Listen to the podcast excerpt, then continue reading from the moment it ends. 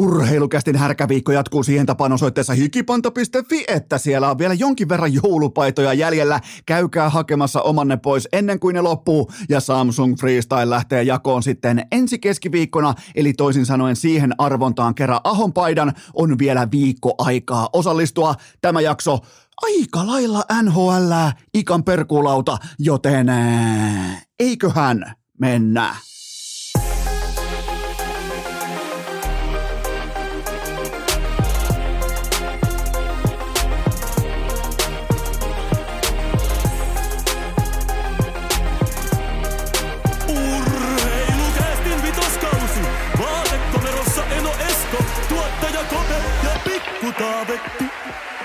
Tervetuloa te kaikki, mitä rakkahimmat kummikuuntelijat. Jälleen kerran urheilukästin kyytiin on keskiviikko 23. päivä marraskuuta ja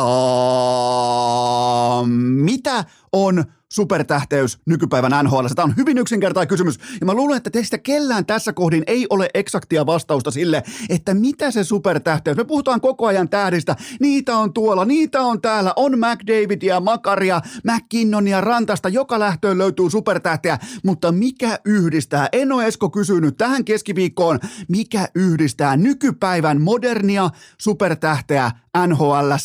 Supertähti tarkoittaa kulloisessakin joukkueessa. Jos sattuu joukkueella olemaan, organisaatiolla sattuu olemaan supertähtiluokan pelaaja, se tarkoittaa sitä, että organisaatiolla on selkeä tietoisuus siitä, että niillä on suurin piirtein 37-44 prosenttia netto jää ajasta käytössä, parempi pelaaja kuin vastustajalla. Se luo selkeyttä, se luo dynamiikkaa, se luo äh, oletuksen ja jopa niinku, äh, voisiko sanoa sielun pohjaisen käsityksen siitä, että mitä me ollaan ja kenen voimin me mennään kohti luvattua maata, kun Suomessa herkästi mennään vaikka pelikirja tai valmennus tai valmennusjohto tai valmennustaffi edellä kohti luvattua maata.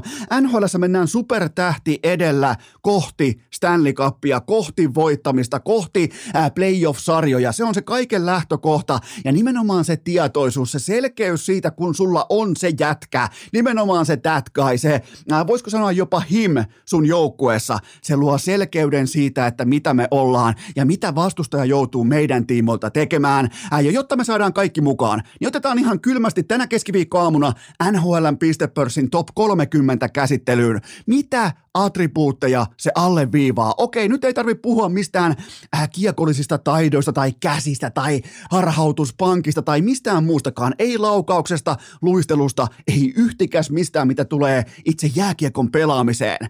Tämä koko top 30 nykypäivän NHL, tämä alleviivaa ul- urheilullisuutta, ryhtiä, tasaisuutta. Tavallaan siellä ei tule ihan hirveästi vu- vuoristorataa, siellä ei tule sellaista, että äh, tiistain matsi on kymppi ja torstain matsi on vaikka nelonen. Tätä ei tule nykypäivän supertähdille. Siellä on luotettavuutta ja siellä on ennen kaikkea vilpitöntä, autenttista energiaa yhteisen tavoitteen saavuttamisessa. Okei, joku vaikka Nikita Kutserov, joku voi sanoa, että hän näyttää joskus taiteilijalta. Mä silti uskallan väittää, että hän on NHLn yksi suurimmista kytkin pelaajista viimeiseen neljään vuoteen. Suurin piirtein kaksi feikki Stanley Cupia ja aivan silkkaa kytkin pelaamista silloin, kun millään on yhtään mitään merkitystä. Okei, toinen argumentti, joku Erik Carlson saattaa olla edelleen monillekin meistä punainen vaate. Hän ansaitsee kritiikkinsä oman alueen pelaamisellaan, mutta hän on kuitenkin yksi 2010-luvun parhaista pakeista ja kiekollisista pelaajista koko sarjassa.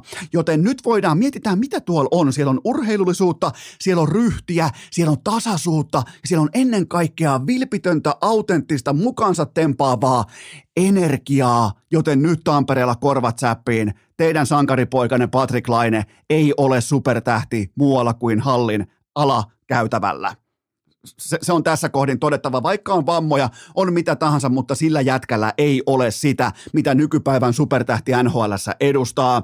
Ää, katsokaa sinitakkien pelaamista nyt. Kattokaa sitä pelaamista, kokonaisuutta, ryhtiä, energiaa ja tiettyä alastomuutta heittäytymisen tiimoilta nyt kun Laine ei ole johtamassa tota joukkuetta – Kenenkään ei tarvi olla cool. Kenenkään ei tarvi esittää, että no tää on vaan hoki, kuhan meillä on hienot paidat ja hauska hattu ja vitun kalliit kengät, niin tää kaikki on cool, kaikki on hienosti, kaikki on fine. Ne on kolme yksi Laineen tiputtua mukaan. Ja äh, siinä kohtaa, kun Laine nimenomaan tämän Jack Parrisen jatkoaikamaalin jälkeen, mistä piti sitten vielä lähteä selittelemään, että joo, mutta kun siinä meni nilkka ja äh, ei, ei, ei mene läpi. Ja valitettavasti ei mene läpi, mutta se mikä tässä kohdin tulee esiin Kolumbuksen pelaamisesta, niin, niin se ei välttämättä ole parempi joukkue ilman lainetta, mutta ainakin se on joukkue, ja se voittaa jääkiekkootteluita. Voittaminen kuitenkin NHL, NFL, NBAssa, se kuittaa kaiken. Se, se on kaikki voipa elementti. Se on voittaminen. Ne on kolme ja yksi ilman lainetta heti tähän tuupiin. Laine olisi mennyt läpi joskus vielä Pavel Buren ja ää, Mario Lemiuun aikakaudella. Bure tulee suoraan Ferrarista, laittaa kamat päälle, ei puhu kellekään kopissa, hakkaa 3 plus 1 ja lähtee ekana. Silloin kun summeri soi, Bure on autossa nyt. Se meni läpi silloin. Mari Lemiu, suoraan röökiltä. Ei muuta kuin 4 plus 8 taulua ja ihan hävyttömiä tehoja, ihan pelkällä dominanssilla. Tämä aikakausi on muuttunut. Tämä on muuttunut helvetin kovalla tempolla. Kattokaa noin pelaajat läpi. Teistä on, mä voisin melkein väittää, että useampi kummikuntelija kykenee pelillisesti tunnistamaan ja nimenomaan ryhdin kautta arvioimaan vaikka NHLn pistepörssin top 30. Teillä on nämä tutut pelaajaprofiilit, mitä ne edustaa, miten ne kantaa itsensä, miten ne puhuu medialle, meneekö ne oman joukkueen parinsa, kun joukkue lähtee vaikka ulkomaille pelaaja. Lähdetään, lähdetään ihan perusasioista. Koko NHL liikkuu tällä kohdin eri suuntaa kuin Suomen urheilun mystisin megatähti, joka on siis tähti enää vain pukujensa, mystiikkansa, uskomattoman nimensä, laukauksensa, kenties tässä on tällaisia elementtejä, mutta se, se mitä Laine tuo kentälle, mä en näe energiaa, mä en näe äh, sitä, että valitettavasti mä en ole pitkään aikaan nähnyt sitä, että tämä jääkiekko, että tämä tässä, mä otan tämän koko porukan mun reppuselkään ja mä oon nähnyt sitä varmaan viimeksi laineelta joskus Tapparan paidassa tai Jetsin paidassa, kun oli komea parta ja playoffit ja koko halli oli heilutti valkoista liinaa, ei toki luovuttamisen merkeissä, vaan ää, tota, kannustamisen merkeissä, niin silloin mä oon nähnyt parasta lainetta. Mutta nyt kun mietitään vaikka näitä kahdeksaa peliä tähän kauteen, niin ihan siis hällä väliä luokan toimintaa, pois lukien yksi laadukas Arizona-matsi. Ja koko NHL liikkuu. Kaikki noin supertähtiluokan pelaajat tällä hetkellä. Ne liikkuu ihan eri suuntaan energiansa, ryhtinsä, urheilullisuutensa kannalta kuin Patrick Laine. Se on pakko myöntää. Nykypäivän kuvastossa Laine ei ole supertähti NHL. Se, se, on, se on vaan pakko todeta tässä kohdin ihan rehellisesti, koska koko, koko toi laji liikkuu eri suuntaan. Ja, ja, ja totta kai, kohta tulee takaisin, toivottavasti tulee mahdollisimman pian takaisin, toivottavasti nilkassa ei ole niin mitään pahaa kuin voisi vois ounastella. Toivottavasti tulee ja osoittaa, kaik, osoittaa että kaikki kriti, kritiikki on hatusta temmattua ja on se pelillinen johtaja. Joukkue pelaa paremmin hänen aikanaan, joukkue ammentaa siitä otteesta, mutta kun mä en ole nähnyt sitä. Mä oon ehkä nähnyt joskus piste per peli laineen, mutta mä en ole nähnyt lainetta, joka tekee joukkueestaan paremman. Joten katsokaa tuota NHL, katsokaa mihin suuntaan se on menossa, katsokaa nykypäivän supertähtiä. Saatteko laineen mahtumaan mukaan? No, ette saa. Ähm, Äh, mennään seuraavaan aiheeseen sitä ennen, sitä ennen kuitenkin joulupaidat osoitteesta hikipanta.fi ja Samsung Freestyle lähtee jakoon sitten viikon päästä arvotaan. Heitetään yhteen random äh, tilaukseen mukaan Samsung Freestyle ja Ahon paita, eli T-paita, ei pelipaita, vaan Ahon paita. Siellä on termosmukeja, siellä on joulupaitoja, kaikki löytyy osoitteesta hikipanta.fi, menkää tsekkaamaan. Äh, pysytäänpä äh, Pysytäänpä NHL supertähteyden vaiheilla. Keil Makar. Nyt ei tarvitse kaivaa kysymysmerkkejä, nyt ei tarvitse kaivaa spekulaatioita, ei minkäännäköisiä rinnastuksia tai aasinsiltoja. Tämä jätkä on flat out supertähti tohon liikaan. Saattaa olla jopa Conor McDavidin jälkeen absoluuttisesti paras pelaaja kyseisessä NHL-sarjassa. Ensimmäisenä pakkina koko NHLn historiassa 200 paunaa alle 200 matsiin. Hyppäs suoraan listan kärkeen. Nämä on muuten hauskoja nämä listot, missä pitää keksiä listoja, jotta saadaan nykypäivän pelaajat näyttäytymään paremmassa valossa kuin ää, kenties menneiden aikojen megatähdet, mutta tämä kuuluu kuitenkin bisnekseen, tämä on osa viihdettä ja tämän popcornikulhon myös ostan. Eli Makar hyppäs listan kärkeen ohi Sergei Supovin, Brian Leedsin ja Phil Houslin. On muuten kova kolmikko. Sergei Supov suoraan takapihan röökipaikalta. Ei muuta kuin pyöreällä lavan kärjellä, muistajat muistaa, viivalle operoimaan Brian Leeds. Ai jumalauta, kun laittaa sen vasemman jalan äh, kantapiikkisä jäähän ja tekee kämmen rystyharhautuksen. Siihen menee kaikki. Ja Phil Hauslin varmaan niin pallokypärästä tarvii sanoa mitään. Ihan siis silkkaa dominanssia, mutta äh, Kelmakar, tällä kaudella 16 äh, puolihiljaiseenkin matsiin. Miettikää puolihiljaisia matseja mukana. 19 tehopaunaa. Ihan tuosta vetää kamat päälle, menee kaukaloon. 19 tehopaunaa. Makar, puolustaja, on sadan pisteen tahdissa ja hän ei ole tehnyt vielä mitään erikoista. Mä en usko, että kukaan tarvitsee muistiinpanoja Makarin vahvuuksista, mutta mikä hänet erottaa kilpailusta? Se on se, mihin mun mielestä kannattaa Makarin tiimoilta enemmän tai vähemmän kohdistaa fokusta, että hän ei mukaudu lajin moderneihin vaatimuksiin, vaan hän luo omakätisesti tätä vaatimuspohjaa itse. NFLssä Patrick Mahomes, NPS Steph Curry ja NHL Cale Makar ja Conor McDavid, ne pelaa jo seuraavaa jakoa, ne pelaa jo seuraavaa vaihtoa, ne pelaa jo ensi viikossa. Meidän kalenteri ruksuttaa nyt tässä kohti mm, suurin piirtein äh, marraskuun loppua, ne on jo joulukuussa – siitä on kyse. Ne, ne auraa tätä lajia. Ne ei vain mukaudu tähän tempojääkiekkoon, tempotaitojääkiekkoon, viihdebisnekseen, vaan ne on se viihdebisnes, joka asettaa sen riman, miten tulee toimia jatkossa, jos aikoo, aikoo pärjätä. Ja tämä tavallaan onkin aika ironinen tilanne, koska jopa vähän irvokas. Nimittäin 31 muuta NHL-joukkuetta pohtii, että ää, miten me voidaan hidastaa Keil Makaria – kun taas NHLn kattojärjestö puntaroi kiivaasti sitä, että miten, man- miten Makarin dominanssia saadaan vielä enemmän esille ja myytäväksi. Eli koko sääntökirja, kaikki viihdebisnes, koko NHLn tulevaisuus tulee nimenomaan kirjautumaan sen varaan, että mitä Makar, McDavid ja kumppanit tekee kaukalossa. Joten tämä on irvokas tilanne, koska näitähän ei voi pysäyttää mitenkään. E, e, e, ja jos näyttää siltä, että nämä alkaa pysähtymään tai hidastumaan, niin sääntökirjaa tullaan rukkaamaan sen mukaan, että nämä kaverit – jotka myy niitä tikettejä, fanipaitoja, TV-kumppanuuksia kaikkea sitä, että nämä saa vapaan pelikentän itselleen. Joten siitä on kyse, kun puhutaan Keil Makarista. Hän ei vain mukaudu, hän luo koko ajan uutta jatkuvasti, kun hän on jäällä. Ihan samalla tavalla kuin Patrick Mahomes tai Steph Curry.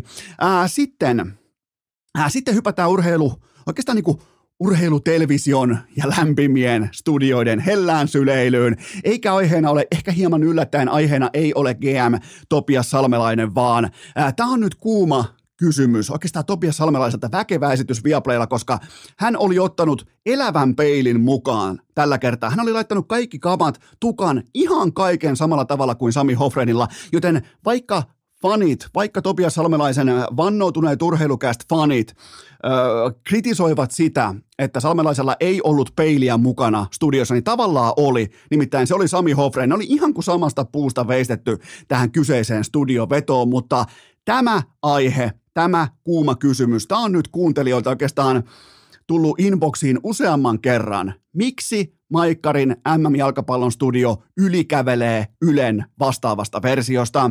Ää, mun mielestä aivan aluksi tulee oikeasta erheellistä tietoa. Yle ei ole ilmaiskanava. Älkää koskaan käyttäkö sitä termiä. Yle ei ole ilmaiskanava. Sanotaan se yhdessä. Yle ei ole ilmaiskanava. Noin päästiin mukaan samalle sivulle siitä, että mitä Yle on. Se on maksukanava, joten mistä se erotus voisi syntyä? Mä kysyn nyt teiltä, että mistä syntyy, te pohditte siellä, että mistähän se voisi se erotus syntyä. Ei, se ei ole juontaja, ei, se ei ole kommentaattori, ei, ei, se ei löydy mistään sieltä, vaan se löytyy nimenomaan siitä fundamentaalisesta asetelmasta, että kun Yle alittaa riman – niin miten se vaikuttaa heidän huomispäivän leipäänsä? Ei mitenkään, se on taattu, se on guaranteed money. Se on vähän kuin Ville Leinon sopimus. Se on ihan tismalleen sama homma. Huomisen tilipäivä on tismalleen sama. Veti sitten kuinka vihkoon tai vituiksi tahansa. Ää, entä sitten maikkari? Mitä jos maikkari kiskoo hommat kumpuun? Se tarkoittaa sitä, että mainonta ei halua maksaa tästä sisällöstä, jota ei kuluteta, ja se toiminta loppuu siihen huomispäivän leipää ei ole, mikään ei ole taattua Maikkarin tapauksessa. Joten tähän syntyy se ihan pohjabetonia myöten valettu erotus näiden studioiden, jotka nyt näkyy totta kai isojen panosten studioissa helpoiten. Tässä se näkyy. Yle tekee tuotettaan siten, että se sai sydämiä Instagramissa. Maikkari taas laatii tuotteensa siten, että se palvelee kuluttajaansa, koska sen on pakko. Sen on pakko kilpailla, sen on pakko myydä mainontaa, sen on pakko myydä kumppanuuksia. Ylelle piisaa ihan tismalleen se, että ne saapuu paikan päälle. Mun ja sun rahat on Ylellä huomenna ihan samalla tavalla käytössä, kun taas mun ja sun ostopäätökset Maikkarin tiimoilta, ne voi loppua kuin seinään siihen, jos me todetaan, että ei saatana, emme voida katsoa tätä. Ei, ei, ei tämä ei ole katsottavissa, kuten erittäin kiusallisia hetkiä on tullut Ylen studioista tähän saakka. Ja hyvä, ettei itkua pudoteta, kun joudutaan perustelemaan sitä, että minkä takia noudatetaan Yle-lakia, että näytetään jalkapallon MM-kisoja. Niin Siitä, siitä muistakaa tämä. Tämä on ihan tällä jopa valistushetki, että minkä takia Maikkari pesee Ylen jalkapallostudion, koska niiden on pakko tuoda laatua pöytään. Ne, ne ei voi juosta IG-sydämien perässä, että saa jonkun kivan täkäyksen, että vihdoinkin, si- ei, ei, ne ei voi tehdä. Ylellä on sama tilipäivä huomenna joka ikinen kerta, ja se ei ole äh, ilmaiskanava, muistakaa se. Äh, muutama täsmänosto, Torstaina vietetään kiitospäivä ja sehän tarkoittaa kolmen matsin NFL-kattausta. Ottakaa kynää paperia esiin. Ensin vähän Detroit vastaan Buffalo, heti siinä kivasti kello kaa. Olisiko kello 19.30 taitaa muuten olla, vaikka jopa kello 19. No ihan se ja sama, over 53 ja puoli pistettä. Sen jälkeen Dallas vastaan New York Giants. Tähänkin otetaan over 45 pistettä ja viimeisenä keskellä yötä sitten Minnesota vastaan New England. Tähän otetaan puolestaan mykistävä under 42 paunaa. Mä luulen, että kirkkaissa valoissa Kirk Cousins eikä Mac Jones tuu saamaan yhtään mitään aikaan. Ää, kiitospäivä viikko totta kai Jenkeissä tarkoittaa myös NHL-matseja perjantaille ja mitä otteluita siellä onkaan. Kannattaa käydä vilkaisemassa. Näistä lisää sitten perjantain kästijaksossa, mutta onpa muuten osunut sitten pikkusen verran laadukkaat matsit tuohon sanotaanko perjantai-lauantai ää, Akselille, Viaplaylle. Kannattaa käydä nyt jo katsomassa, koska siellä on aika kiimasta matchappia luvassa. MM-jalkapallon keskiviikosta yksi nosto vielä pöytään ennen kuin siirrytään kohti ikan perkuulautaa. Kello 15 keskiviikkona Saksa vastaan Japani, ja mä ootan, että Saksa hakkaa sympaattisista japanilaisista elävän helvetin ulos statement hengessä, kuten Englanti teki Irania vastaan. Saksan pelaaminen nojaa Bayern kolmikkoon Kimi, Musiala ja Gnabry. Tuohon mukaan voi vielä nakata oikeastaan Leroy Sanen. voi, voi, voi. Ja siis Sanen, tota, on mielenkiintoista nähdä, että miten päävalmentaja Hansi Flick kasaa tämän palapelinsä, koska hän on koko uransa käytännössä luottanut tosipaikassa 4-3-2-1, joka ää, se herättäneen Suomessa myös tietynlaisia joulukuusi henkisiä tunnelmia, mutta kysymysmerkki Saksassa on totta kai laitapakkien pelaaminen, mutta ei tämän pitäisi olla jarruna Japania vastaan. Mä lyön liuskalle kulpetilla, mä lyön Saksa miinus puolitoista. Mä ootan Saksalta todella kovaa teuraalle vientiä heti tähän kärkeen. Ne on, niitä on ehkä vähän kritisoitu, niitä on vähän niin kuin vaadittu perustelua, että mitäs nykypäivän Saksa onkaan, niin mä lähden siitä, että Hansi Flickin porukka, Leroy Sane, mitä mä olin sanomassa Leroy Sanen nimen? Seini, No joo, tässä on kuitenkin sen verran amerikkalaista urheilua tiskissä, että, että ne sallitaan nyt näin päin, mutta mä otan Saksaa todella vahvaa statementtia, mutta muistakaa Kimi Musiala ja Gnabry tuohon sellainen Bayern kolmikko, joka tulee dominoimaan tuot keskikenttää, kärkipelaamista, hyökkäyspelaamista, todella vahvaa vastahyökkäämistä, todella, ei ole muuten sitten viivelähtöjä. Jos, jos olette vaikka lätkäfaneja ja katsotte Saksan jalkapalloa, niin ei ole muuten sitten viivelähtöjä, joten toi kolmikko tulee hallitsemaan Japania vastaan ja Saksa voittaa ton pelin suurin piirtein 4-1, eli Saksa miinus puolitoista liuskalle. Ää, lopuksi hiihtoa, Omakohtaisesti mä oon valmis julkaisemaan ensi kauden pääkumppani niin minä päivänä tahansa, joten kannattaa olla tarkkana, mutta mikäli unohdetaan Eno Eskon hiihtopuuhastelu, niin Rukalla tapahtuu perjantai-aamusta lukien ja kaikki fokus on lauantaissa ja kello 14.30 otatuksessa, kun Iivo lähtee puolustamaan perinteisen kaikkia titteleitään. Ja matkana on tällä kertaa vain kaksi Rukan lenkkiä, eli 10 kilometriä perinteistä hiihtoa ja mä omakohtaisesti perinteisen hiihdon asiantuntijana, fanina ja rakastajana mä häpeän, saatana, tää kaikki sataa norjalaisten laariin. Mitä lyhyempää, mitä kiimasempaa, mitä tempo ö, voimakkaampaa matkaa on tarjolla, sitä enemmän se palvelee norjalaisia, jotka ei osaa ottaa happea, jolla ei ole kestävyys, kestävyysominaisuuksia, että tämä meni heti vituiksi. Mua alkaa pelottaa sen puolesta, että Iivon koko kapasiteetti ei pääse käyttöön, koska enää ei hihitä 15 kilometriä, vaan 10 kilometrin sprinttikilpailuita. Onneksi meillä on sentään ILN Santtu Silvennoinen, joka lähtee rukalle jo valmiiksi niin enää poskella. Mä otan Santulta, siis Santul on tähän saakka uskomattoman dynaaminen hiihtokausi käynnissä. Siis siellä on kohuotsikkoa, on vedetty muutama skandaalikin pöytää ja kukaan ei saa armoa, joten ihan siis mielettömän vahva startti Santulta. Jos mietittiin vaikka vuosi sitten, että vähän oli hakusessa, kun mentiin kohti olympialaista, onko Santtu edelleen äh, that guy, onko Santtu edelleen him, niin nyt kun tullaan nenäposkella äh, Taipalkoskella takaisin, mikrofoni kädessä, niin Santtu on him. Santtu tulee laittaa kaikki hiihtäjät luokilleen rukalla, jos ei homma toimi. Ja seurantaan totta kai myös Perttu Hyvärinen ja mäestä putoaja hiihtäjä Ilkka Herola. Äh, mennään kohti Ikan perkuulautaa ää, NHL, 23, NHL 23 pelit voitti maanantain arvonnasta Aki Johannes ja Aallon Riku, eli nämä IG-nikit voitti NHL 23 pelit. Onnittelut heille, tähän kohtaa pien tauko ja sen jälkeen sitten kohti Ikan perkuulautaa. Urheilukääst! Perinteisen vuorohihdon johtava podcast jo vuodesta 2018. Mutta, mutta, mutta tähän välikköön on teille huippunopea kaupallinen tiedot ja sen tarjoaa Leader. Ne piirtää kello on liideri. Hiihtokausi kolkuttaa oveen itse kullakin ja eväät tulee olla sen mukaiset. Jokainen pakkaa nyt vyölaukkuunsa ainakin liiderin supernesteyttä ja urheilujuomaa. Älkää laiminlyökö nesteytystä, vaikka pakkasella tuntuu, että no ei tuu hiki. Jos sä lähet hiihtämään, sulla tulee hiki ja siihen tulee piste. Ja joten siitä ei saada debattia aikaa, muistakaa nesteyttää, ottakaa liiderin äh, supernesteyttäjää mukaan. Se löytyy helposti kaupasta. Löydät sen just sitä liiderin hyllystä ja mukaan lähtee tähän samaan kyseiseen vyölaukkuun myös liiderin proteiinipatukka, joka on saanut itselleen uuden ulkoasun. Tsekatkaa kaupasta ja jos sä oot joskus vaikkapa ihailu erään ää, olympiamitalisti suomalaishiihtäjän hauiksia, niin muistakaa, että myös Pohti Ski Team hiihtää liiderin voimalla tähän kauteen, joten etsikää se liiderin hylly, kun menette kauppaan. Kaikki lisäinfo osoitteessa leader.fi. Äh, tähän kylkee myös toinen huippunopea kaupallinen tiedot ja sen tarjoaa Nordic Sales Crew. Tämä on rekrymainos. Nyt tarkkana, nyt hereillä. Eikö myyjän hommat maistu vaikkapa jäisessä asuntokaupassa? Eikö elektroniikan provikat enää puhuttele hyppää valokuidun myymisen maailmaan? Nordic Sales Crew haluaa just sut töihin, tuli kuumaan härkämarkkinaa, mitä tulee valokuituun.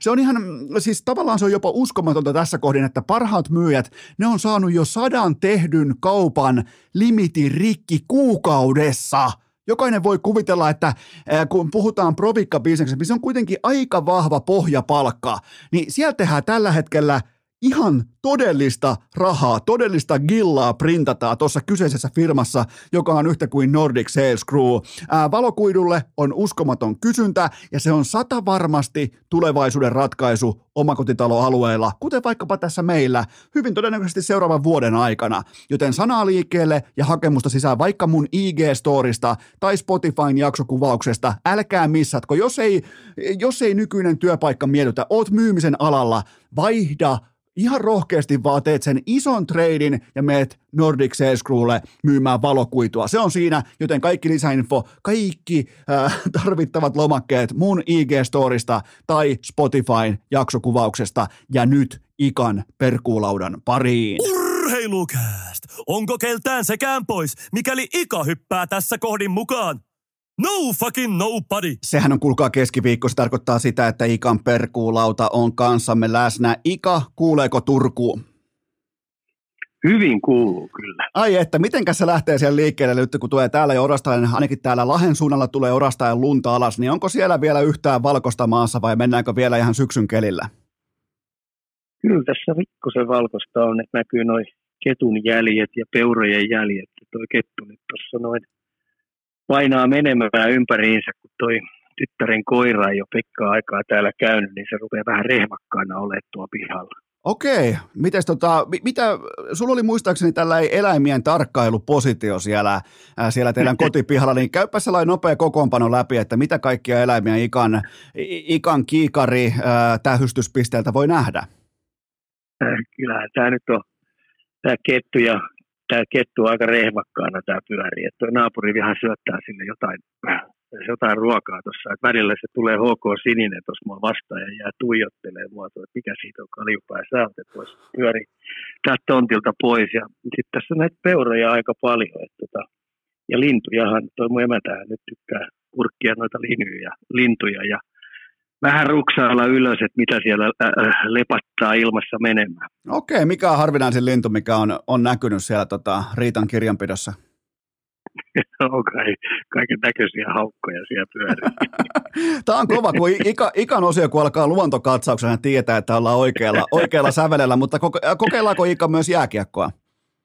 Koitetaan. Ja ei, op, op, op, op, op, op. kuule Seppänen, sulta meinaa unohtuu yksi tärkeä juttu. Okei, okay, antaa palaa. 81 Forever. Paita nousee Sikakon jäähallin kattoa. Okei. Okay. Ja, ja sä olit jättänyt tältä listalta kuule kokonaan sellaisen, sellaisen mun pelitapa esimerkki, mun suosikkipelaajan ja joskus aikoinaan mä kannatin sitä joukkuetta erittäin, erittäin pitkään ja on kärsimysvuosia ollut ja sitten on tietenkin nämä Stanley Cupin jutut. Mä käytiin tosiaan Mari, Marian Hossaa, niin ylivoimaisesti ehkä eniten niin ulkomaalaisista pelaajista, niin pelitapa, pelitapa tota noin, niin klippeinä. Ja okay. opetin nuorisoa, että millä tavalla pelataan. Ja, ja, ja tiedätkö, mikä on Maria Hossa harhautus? Voin ainakin silmieni eteen voin sitä pohtia, että mikä, mutta mä voisin melkein kuvitella, että se on pikemminkin se, että mennään voimaluistelulla vastustajasta ohi, mutta mikä se on oikeasti? Aika lähellä on. Sehän nuorempana yritti kaiken näköistä kikkailua ja kaiken näköistä pitkää, pitkää vetoa ja, ja, ja jalkojen välistä. Ja se totesi, että aina peli kääntyy omia, se oli vähän niin kuin häviävä pelaaja. Niin se päätti sitten vähän niin kuin usein, usein vuoden kokeilujen jälkeen, nyt, nämä, nyt tämä puuhastelu loppuu, niin se teki voimaluistelun täysin suoraan eteenpäin ja chippasi sen kiekon pakin taakse ja luisteli sen läpi. Se on Maria Hossa harhautus. Toi on kyllä aika tehokas kikka, mutta toi on muuten hyvä pointti toi, että kuinka paljon äh, aikaisemmin pelaajat, varsinkin tähtipelaajat, aikaisemmin, sanotaan vaikka kymmenen vuotta sitten, kuinka paljon ne haki harhautuksia vastustaja vaikka mailan alta, längeistä, näin poispäin. Jos katsoo eturivin pelaajia, vaikka McKinnon, äh, Makar, Mac, äh, McDavid nykyään, niin ne ei ikinä laita kiekkoa vastustajan läpi. Ne, ne, ne pitää koko ajan position, ne harhauttaa vaikka kämmen rysty ja sen jälkeen pikkusuojaus, vilkku päälle ohi. Niin on, onko Marian Hossa ollut jopa vähän niin kuin aikaansa edellä? Ehdottomasti, ja sitten kun tietenkin slovakialaiset, slovakialaiset aina puhuu siitä, että se on maailman paras kahden suunnan pelaaja, mutta mehän ollaan pikkasen eri mieltä. Et mun mielestä se menee siihen lähelle, mitä Jere Lehtinen oli, että siinä on kaksi sellaista pelaajaa, jota tota, oli mun mielestä aikaansa edellä ehdottomasti, että jos tämän, tämän päivän NHL nämä pelaajat olisi, niin, niin, niin olisi tuiki tärkeitä jätkiä, kun pelataan Stanley Cupista. Toi on vielä mielenkiintoinen pelaaja, että sehän oli useimmiten sellaisessa roolissa, jossa silloin aina rinnallaan tai samassa joukkueessa on yksi, vähintään yksi isompi supertähti, mutta silti mieti äh, 1300 NHL-otteluun piste per peli. Että kyllä se, niinku, ky, ky, kyllä, se, kyllä se aika kovaa näyttöä on siinä, kun miettii, että no okei, ihan vähän alle piste per peli, mutta joka tapauksessa niin, niin kyllä se standardit on 20, 23 vuotta suurin piirtein NHL, niin kyllä se oli hitusen verran korkealla. Kyllä. Mitä, tota, onko vielä jotain muuta, muita muistoja liittyen Marian Hossaan, joka on siis ollut sun pelitapa esimerkkiä? Mä, tota, mä myönnän tänne, että tämä ei ollut listalla, mutta mielellään kyllä Hossasta juttelen. No olisi siitä niitä paljon, mutta tota noin, niin, mulla on vielä katsomatta YouTubesta noin highlightsit tuosta noin, kun on koonnut siitä aikamoisen tykitykseen. Että tota noin, niin, mä säästän sen siihen, kun mulla on vähän huonompi päivä, niin mä otan Maria Hossa onks, YouTube highlightsit on, esille. Onko Ikalla joskus huonoja päiviä? Kyllä niitä välillä tulee. Jos oma poika pelaa ihan päin persettä, niin niitä tulee ja niitäkin sattuu aika usein. Mutta mut onneksi, onneksi yhä vähemmissä määrin, itse asiassa just katoin, ei ole tänään, Arsi ei ole listalla, mutta katoin, että sekin on melkein piste per peli tähän kauden NHL, mutta eli toi on sellainen, mistä Miinus voidaan... kaksi. No, miin, no Miinus joo. kaksi. Okei, okay, eli voidaan, voidaan viettää tähän kohtaan Ikan paha päivä, mutta Ika, mulla on sulle, sä oot tätä asiaa aiemmin sivunnut, mutta meillä on oikeastaan päästy kiinni tähän itse ytimeen ja äh, mä haluan aloittaa sillä, että minkä takia, mikä on se juuri syy, miksi pelaajat ei ole lyöneet, suomalaispelaajat, minkä takia ne ei ole kiskassu itseään viimeiseen suurin piirtein viiteen vuoteen nhl läpi, pois lukien Anton Lundell. Kohtuullaan debatoimaan myös Juuso Pärsisestä, mutta mikä on se yleisin syy sille, että sieltä tullaan sitten AHL-bussin kautta jopa Suomeenkin takaisin, jopa farmin farmiin. Kerro mulle tästä, koska tätä ollaan sivuttu, mutta vielä ei olla kuitenkaan ihan tismalleen pureuduttu, niin, niin mistä me Ika tässä kohdin puhutaan? Joo, viimeiseen viiteen vuoteen, niin mä voin siihen lisää kyllä Miro Heiskasen. Miro Heiskanen tuli kyllä sitten kas paukusta sisään ja tota, sen takia niin mä oon tässä nyt ruvennut vähän ruksaamaan, niin näitä ei ole oikeasti pystynyt lyömään. Ja mun mielestä näistä urheilijoissa ei ole vikaa, pelaajissa ei ole vikaa, niiden intohimossa ei ole vikaa. Eli me tullaan ihan puhtaasti siihen ihmissuuden verkostoa, mitkä siellä aikuisia ihmisiä on, niin niiden, niiden tota noin, opastaminen, niiden työkalut, mitä ne antaa näille nuorille, niin ne ei ole kyllä riittäviä. Ja kun mun kysymys on aina nuorille urheilijoille, että et, tota, mikä heidän suunnitelma on, heikkoot suunnitelma. Sä et voi luottaa minkään seuran pelaajapolkuun, koska ne on yleensä vaan kalvoja tuo seinillä ja ei se tule koskaan toteutumaan. Et mä oon monta kertaa miettinyt, että kenellä liigajoukkueella on ihan timanttisen kova pelaajapolku ala Frölunda. Et Frölundahan tuottaa kauhean, kauhean vauhdilla suoraan sisään NHL-pelaajia. Niin, niin ei ole. Niin sen takia se vastuu jää sille Henkko, sille nuorelle urheilijalle, niin sillä pitää olla suunnitelma. Ja jos ei ole suunnitelmaa, niin, niin et, e, et sä eliittitasolle kyllä millään nouse. Ja sul pitää olla tietoa, että mihin sä oot menossa ja mikä se vaade on siellä, mihin sun unelma on. No, ja sitten kun me puhutaan jääkiekosta, niin siihen liittyy taito, nopeus, kestävyys, peliymmärrys eri rooleissa ja sitten kamppailu, pelin vaade. Ja ei pelkkä liikatason toiminta, SM-tason harjoittelu, mitä tehdään, ja toi peli, mitä liigassa pelataan, niin se ei valmista sua ollenkaan Pohjois-Amerikan haasteeseen. Se on kiistaton fakta. Tämä, tota, tämä pelaajapolku on useimmiten sellainen elementti, mitä, millä puhutellaan maksavaa asiakasta, eli junnupelaajan vanhempia. Hyvin, hyvin harvoin sillä on mitään tekemistä sen itse lopputuotteen kanssa, eli sen, että se pelaaja itse se junnu pääsisi todellisuudessa yhtään mihinkään, mutta tämä on sellainen tapa, millä pystyy helposti ostamaan vanhemmilta luottamusta hetken aikaa, hetken prosessointiaikaa ja tavallaan niin kuin heittämään pikku savuverhon siihen eteen, että että mitä tää, mikä se standardi oikeasti täällä on. Ja tos, sen takia mä ostan ton osakkeen, mitä sä mulle myyt siitä, että ei tämä pelaajapolku sinällään takaa vielä yhtään mitään. Mutta se, mikä mua huolestuttaa nykypäivänä, mä oon nostanut paljon esimerkkejä pelaajista, että ensin ollaan niin helvetin kuuleja, ikään kuin jääkiekko olisi joku sellainen asia, että et, et, eihän tässä mitään, että on itsestään selvää, että tästä mennään kohti NHL ja ostetaan kiva hattu ja todella upea neljän tonnin puku. Ja se on, niinku, et se on se, mitä jahdataan. Se on se, ja jotenkin sellainen kuulius ja että se olisi tärkeintä olla tyylikäs, tärkeintä olla jotenkin tuoda persoonaa. Mä ymmärrän sen, tuokaa persoonaa esille, mutta opetelkaa ensin pelaamaan jääkiekkoa. Se, se, se jotenkin tässä nykypäivässä, kun on Instagramit, somet, TikTokit, kaikki mitä ikalla ei ole, niin tuntuisi, että marssijärjestyksen kanssa on, ja tähän, tässä tullaan jälleen kerran siihen suunnitelmaan, sen kanssa on helvetisti tekemistä. Ihan tosi paljon. Sitten kun me tullaan tähän suunnitelmaan, se pitää sisällä sen raan päivittäisen työmäärän, niin sitä harjoittelun. Ja se vastuu pitää olla alahuipulla, jotka ymmärtää sen pelin.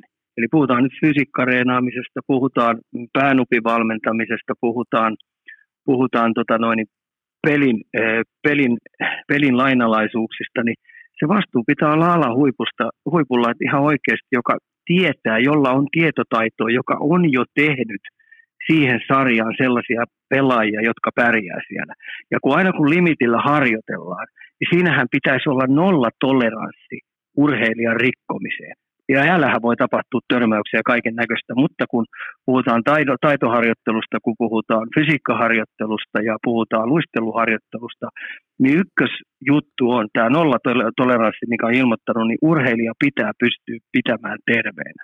Se, se firma, jos menee rikki, jos siihen tulee pysyviä vammoja, esimerkiksi rasitusmurtumia selkään, jumalauta, sä harjoittelet, on väärin, sä teet vääriä juttuja. Jos sun lonkat rupeaa 22-vuotiaana, 25-vuotiaana ole sillä lailla, että lääkäri, joka katsoo niitä, niin ilmoittaa, että tästä kun mennään pari vuotta muuten eteenpäin, me ruvetaan hankkimaan sulle tekolonkkaa. Eli kyllähän tämä on mennyt ihan vihkoon, koska 26-vuotiaana, mä puhun esimerkiksi hyökkäjästä, 28-vuotiaana mä puhun pakkina, niin sun pitäisi olla timanttisen kova fysiikka ja roppa siihen, että sä pystyt seuraavat kymmenen vuotta takoa siellä sarjassa eliittitasolla sitä tulosta. Ja tehdä sitten ammatille sitä fyrkkaa sinne säästöön.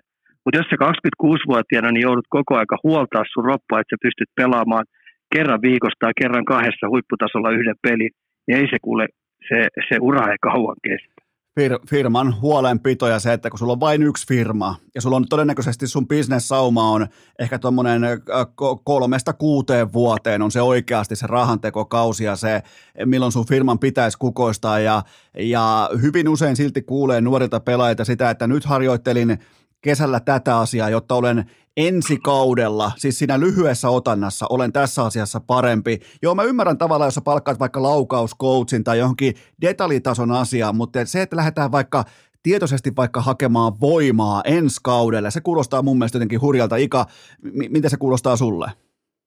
Ihan karmeelta, että mä kuulen näitä juttuja ihan älyttömästi ja mä kutsun sitä autotallivalmennukseksi että siellä, siellä sun ihmissuuden verkostossa, mitkä niinku leikkii valmentaa, että ne on lukuja vajaa vähän niin kuin lääkäreitä. Sä tiedät, että huijaisilääkäreitäkin on ollut. Ja näitä fysiikkavalmentajia ja kaiken näköisiä taitovalmentajia on, jotka ihan oikeasti ei niillä ole ymmärrystäkään siitä, että mikä se vaade on Pohjois-Amerikassa. Ja ne tekee sellaisia vääriä juttuja, joiden korjaaminen saattaa kestää vuosia. Eli ne tekee itse asiassa hallaa ihan älyttömästi. Ja sitten sä tiedät, kun se on business, niin eihän nämä ota koskaan mistään vastuuta. Nehän siirtää sen vastuun jonnekin ja syyttää jotain, koska muuten heidän business tuhoutuu. Ja sen takia urheilijalla pitää ilman muuta olla niin paljon itsellensä aikaa, että se selvittää, mistä löytyy oikeasti se apu. Mistä löytyy oikeasti ne tekijät, jotka pystyy sinua auttamaan. Ja mä näen ihan tänä päivänä ihan älyttömästi sellaisia juttuja, että, että, että urheilijat lähtee yksinkertaisesti oikomaan, kun puhutaan esimerkiksi fysiikan tekemisestä. Tai nyt pitää saada kuusi kiloa painoa lisää. No, mä kuulen niitä juttuja, että joku on kesän aikana ottanut kahdeksan kiloa painoa lisää.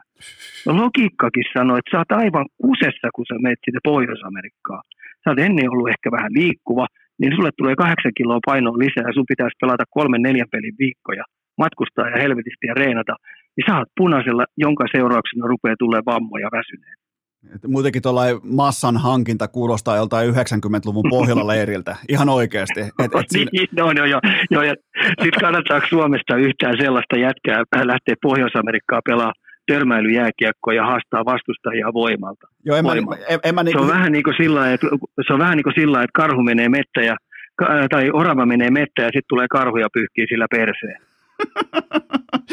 Ikan luontovertaukset on tänään, tänään iskussa, mutta siis saan, saan tosta kiinni ja se on sama kuin lähtisi vaikka formuloihin haastamaan sitten ralliautolle. Ne on niin erilaisia ja lajit on, la, lajit on totta kai erilaisia ja, ja ja nyt esimerkiksi vaikka mietitään vaikka, miten nuoriso suhtautuu harjoitteluun ja miten nuoriso, mistä nuoriso saa vaikutteita paljon, niin se on, haluttiin Ika tai ei, niin se on sosiaalinen media. Ja tällä hetkellä muun muassa vaikka huippusuositussa TikTokissa äh, leviää videoita, missä joku kuntovalmentaja, fysiikkavalmentaja vaikka antaa 70-kiloselle junnu jääkiekkoilijalle äh, perusohjeistuksen siitä, että raaka rinnalleveto pitää olla 105 kiloa, penkistä pitää nousta 110 kiloa, äh, syvä takakyykky pitää olla 155 kiloa, niin ainakin mä ex urhe, jonkin sortin ex-urheilijana nykyisenä isänä, mä ainakin ihan täysin järkytyksen parissa katon tällaisia, mitkä on ihan vakavalla naamalla puhuttuja segmenttejä, että siinä ei ole mitään urheilukästentää kun vitsailee, niin silloin vitsaillaan avoimesti, mutta on, on, on tämä jossain mielessä aika huolestuttavaa, että, että mistä ne vaikutteet otetaan. Ne otetaan totta kai aikuisilta, jotka sanoo vakavalla naamalla asioita omassa tittelissään, kuten vaikkapa fysiikkavalmentaja. Ja, ja, ja sitten mäkin so, itse, niin kuin itsekin sosiaalisen median vakiokäyttäjänä niin törmään tällaiseen päivittäin jatkuvasti, niin kyllä, kyllä tässä, on, Ika, tässä on mielenkiintoiset ajat edessä edessä? Hei Seppänen, mä heitän nyt sen verran vakavan jutun tähän näin. Katsotaan, miten ihmiset reagoi siihen. Koska mä oon pelännyt koko aika sitä, sitä, että tullaan sellaiseen tilanteeseen, että joku vanhemmat, jonkun vanhemmat haastaa jonkun fysiikkakoutsin siitä. Esimerkiksi Pohjois-Amerikassa tämähän tapahtuu koko aika, kun siellä haastetaan koko aika kaiken näköisistä jutuista, eikö niin, lakitupaa Kyllä. ja haetaan korvauksia niin, niin joku rikkoo jonkun siellä, siihen tulee rasitusmurtuma, joku seura. Sä oot tiennyt sun lapsen sinne ja sä maksat kolme ja puoli tonnia vuodessa. Joku maksaa 50 tonnia vuodessa siitä, että se, sähän lähetät lapsen sinne, että se pysyy terveenä, eikö niin? Kyllä. Käsittääkseni. No se tulee sen rasitusmurtuma selässä. No se vanhempi rupeaa selvitään, pistää jotain porukkaa vastuuseen, kuka siellä on. Tai joku rikkoo jonkun lonkan esimerkiksi. Jos esimerkiksi sulla on lonkassa joku rakenteellinen juttu, kun aika monella nuorella, nuorella urheilija-alulla tai nuorella ihmisellä on lonkassa tietynlaisia puutteita, tiettyjä juttuja, että se kuppi ei oikein toimi, niin sinne tuleekin hei, lonkkaa pysyvä vamma. Ja miten jos se vanhempi haastaa ne fysiik- joka on rikkonut sen lapseni oikeuteen? Mä oon odottanut koko aika sitä päivää, että joku sen vielä tekee. Ja sitten ruvetaan hei olemaan lirissä, että kun ruvetaan oikeasti hakemaan, kenen vastuu se on ollut. Koska jokuhan sen lapsen on rikkonut siellä eikö niin? Se on ihan... Se tai on ihan... Aikuis, aikuiskynnyksillä oleva urheilija. Se on, se mä, mä, mä, mä, en, mä en vedä tätä yhtään niin villaselle ja pehmeästi. Mä, on, mä törmään näihin jatkuvasti, että kun ruvetaan puhua, että ikäluokkaa kohti jossain joukkuessa on 35 prosenttia rasitusmurtuvaa omaavia pelaajia selästä. Ja tämä on jälleen Se ei kerran... ole hei mulle vitsin aihe. Lähtisikö sä pelaa korttia sillä niin, että sulle tulee pysyvä vamma sillä että 35 pinnaa, niin sulle tulee rasitusmurtuma. Että onko kymmenestä yksi niistä pelaajista? Tämä on, tämä on, ja tämä on jälleen kerran Mm. tulla, tullaan meidän aikuisten vastuuseen ja, ja siihen, että Kyllä. et, et mikä, on, mikä on sallittua, mikä on kiellettyä. Ja nimenomaan se, kun lähdetään asiantuntijaroolissa, lähdetään linjaamaan nuorten lasten harjoittelua, kehittymistä, niin siinähän on ihan posketon valta-asema. Siinä on, siis mä muistan mun omia treenejä jostain Heinolan kiekon junnuista tai HP47 junnuista, niin ne coachit, siihen aikaan ei ollut sellaista asiaa kuin vaikka junnujen ammattivalmentaja tai mitään muuta tällaista, mutta mä edelleen muistan niiden sen kunnioituksen ja sen arvostuksen niitä coacheja, jotka kävi ihan oikeissa töissä. Ne oli todennäköisesti ex-futajia, ex-jääkiekkoja, niillä oli intohimo valmentaja. Me nuoret pojat, me katsottiin, että et, et, et saatana, että tota me uskotaan, ton osakkeita me ostetaan. Se olisi voinut syöttää meille ihan mitä tahansa pajunkoita. Onneksi kukaan ei syöttänyt, mutta mä vaan alleviivaan sitä, että aikuisilla on ihan posketon, varsinkin asiantuntijoita, jotka on näitä itse itse nimettyjä, kun niitä saatana vitun titteleitäkin on jokaiselle omansa, mitä tulee vaikka kuntoharjoitteluun, niin et, et niillä olisi jonkinnäköinen lähtökohtainen vastuu siitä, miten ne valmennuttaa ja harjo, harjoituttaa varsinkin lapsia ja nuoria. Joo, ja mä vielä lisään, että kun niitä saamarin vakava aihe, että, että ihmiset oikeasti herätkää siihen, että, että jos sulle tulee olkapäihin pysyvä vamma, jos sulle tulee selkää, selkään niin rasitusmurtuma, jos sulle tulee lonkkaa, nivuseen alueelle tulee mm, niin kuin, sellaisia vammoja, niin sä joudut elää urheilijana läpi elämän niiden kanssa. Ne ei ole hei mitään tuosta noin olan kohautuksia, että sitten mennään taas eteenpäin. Vaan se urheilija joutuu pelaamaan, joutuu urheilemaan niiden vammojen kanssa läpi sen uransa, mikä siinä on. Et sen takia olkaa ihmeessä huolellisia, miettikää tosi tarkkaa. Meillä oli aikoinaan sellainen pelaaja kuin Lindrusin Jari, se aina hymyili meille, kun me vedettiin kauhean, just me ollaan, me ollaan samaa linjaa, että me ollaan reenattu niin perkeleesti, Seppänen, sinäkin olet painanut tuolla hyppynyt ja pomppinut ja puntteja ja muuta, niin siinä on ollut tuurilla kysymys, että ei ole ihan oikeasti saatu äh, enempiä pysyviä vammoja, mitä me ei tällä hetkellä on. Lindrusin Jari aina naureskeli meille. Se pelaili vaan. Ja jumaliste, muistat, Lindrusin Jari Jypissä, Jyppiin, se pelasko se nelikymppiseksi. Ja Aivan. meistä suuri osa joutui lopettaa kaksi seiskaa ennen. Siis mähän, nyt, ny, mähän nykyään 38-vuotiaana, mähän siis, mähän kiitän korkeampia tahoja siitä, että mä pystyn juoksemaan vaikka 12 kilsa juoksulenkkejä metässä. Se ei ole mikään itsestäänselvyys sillä historialla, kun vedettiin syvästä takakyykkyä, vedettiin kovalla alustalla näitä satanan aitahyppelyitä, joku ehkä vitosen, vi, vitosen lätkä vielä sylissä ja kaikki tämä kaveri reppuselässä ö, perunapellolla jalkapalloa, mieti sulla on nilkat, polvet, okay. pa, sulla on nilkat ja polvet Joo. panoksena vittu koko ajan, Ni, niin mä oon oh. todella iloinen siitä, että mä en ollut yksi niistä, sanotaanko vaikka kymmenestä joukkuetoverista, sanotaanko B-stä A-junnuihin, jotka mun sanotaanko harrastelun aikana mun rinnalta joutui lopettamaan lajin ja liikunnan, urheiluharrastuksen, kuntoilun sen takia, että menee pahasti nilkat, polvet ja muut paskaksi. Joten tota, Hyvä. Et, et, et, täl, täl, Loistava Esko, niin. koska mä jatkan vielä siitä, että kun jääkiekkoilijat juoksee tosi paljon. Kyllä. Ne juoksee tänä päivänä tosi paljon, juniorit ja myös aikuiset. Niin voisiko ekaksi mennä siihen, että opetetaan ne teknisesti kunnolla juoksemaan, ettei ne riko oma, ettei siihen tule pysyviä juttuja. Jos sulla on paska juoksutekniikka, sä juokset paljon, niin johon, jossain rupeaa tulee kulmia. Ja toinen on hyppiminen ja pomppiminen niin opetetaan ne hyppäämään oikein ja ennen kaikkea opetetaan ne nuoret tulemaan alas oikealla tavalla, ettei tule pysyviä vammoja. Mä näen niiden hyppivän paskalla tekniikalla, paskalla alastunut. Niillä on rautaa ihan järjettömästi selässä. Mä mietin, että kuka perkulle tuo kantaa vastuun, kun tuoltakin kohta napsastaa välilevyt tuolta selästä. Tähän kohtaan Miikka pidetään pien tauko ja sen jälkeen me jatketaan Juuso Pärssistä. Mutta täytyy sanoa, että oli muuten kohtalaisen painokasta keskustelua, mutta nyt pien tauko ja sitten Juuso Pärssinen. Urheilukääst! Kretski ja Edmonton, Jordan ja Chicago, metonkuhtujat ja merikarvia. Ai Juko Lauta, kun on Ika Liekissä tänään, mutta tähän välikköön mulla on teille kuitenkin huippunopea kaupallinen tiedot ja sen tarjoaa Lumonite ja Valostore.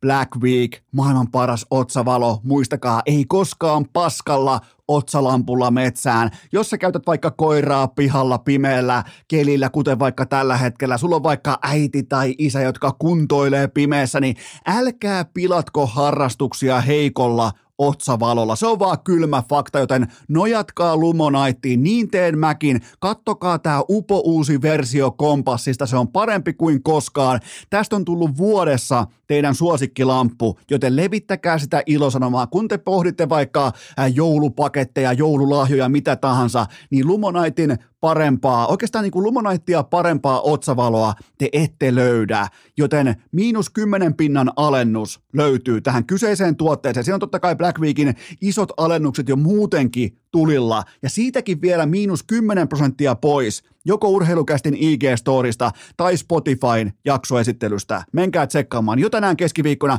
käykää katsomassa. Ei koskaan paskalla otsavadolla metsään, joten IG-storista tai Spotifyn jaksoesittelystä 10 prosentin alennus talteen välittömästi. Ää, tähän kylkee myös toinen huippunopea kaupallinen tiedote ja sen tarjoaa Brody Diskit, urheilukästin ikioma olkalaukkuvaellusmallisto ja koodi urheilukäst. Muistakaa se, se on yhtä kuin koodi urheilukäst miinus 10 pinnaa alennusta aivan kaikesta, joten menkää hakemaan vaikka nimmarikiekko, urheilukästin Eno Eskon nimmarikiekko, ihan kuulkaa näillä käsillä, mä katson mun oikeata kättä tällä hetkellä, tällä kädellä piirretty nimmari, joten ne löytyy osoitteesta prodigustore.eu ja koodi urheilukäst antaa 10 pinnaa alennusta aivan kaikesta, käykää hakemassa pukin konttiin vaikkapa Eno Eskon ja urheilukästin ikioma nimmari kiekko, jos sulla on, aiot vaikka harrastaa olkalaukkuvaellusta keskellä talvea tai sitten keväällä, niin älkää nyt lähtekö sinne ilman nimmarikiekkoa, joten menkää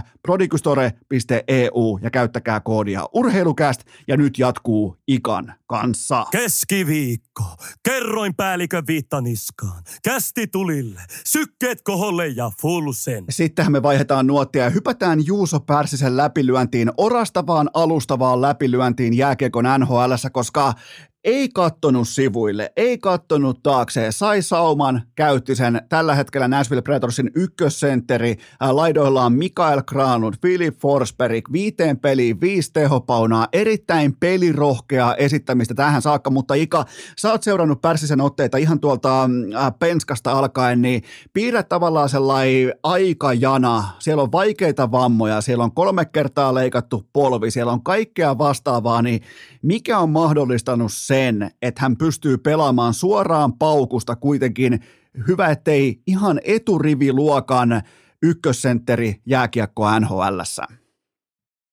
Reivakkaana täytyy sanoa, että ensimmäinen NHL-peruli, jonka, jonka lastenvaunuja olen päässyt työntämään, että oli sekin myytti murrettua. Se aika siistiä. Tota noin, niin tähän pohjautuu ihan oikeasti, mehän tiedetään Timo Pärssinen, eli, eli Pärä hänen isänsä. Kyllä. Niin, niin äiti Mari on entinen huippuuimari, joka harjoitteli limitiliä hälyttömästi ja, ja, ja törmäsi vähän seinää, koska jos me tiedetään ää, Seppälä, kuinka paljon se harjoitteli, niin mä uskallan väittää, että Mari nui senkin harjoittelumäärät ihan täysin ja siinä meni ihan överiksi. Niin se aina pärällekin toitotti sitä, että sinäkin poika, että perkele tiedä harjoittelusta vielä yhtään mitään. Ja me muistetaan, kuinka kova harjoittelija Pärssinen oli, Timo. Kyllä. Eli... Äiti oli sitten triplasti kovempi vielä. Okay. Niin se luonne, me puhutaan luonteesta, niin se on kyllä äidin mainosta tämä luonne tullut. Ja, ja sitten tietenkin, kun siinä on ollut näitä vammoja, vammoja paljon, ja sehän on, niitähän on neljä veljestä siellä, kaikki pelaa lätkää ja kaikkien kanssa on päässyt operoimaan, niin aika hienoja, niin kaikkia poikkia yhdistää se luonne. Luonne on ihan saamarin timattisen kova.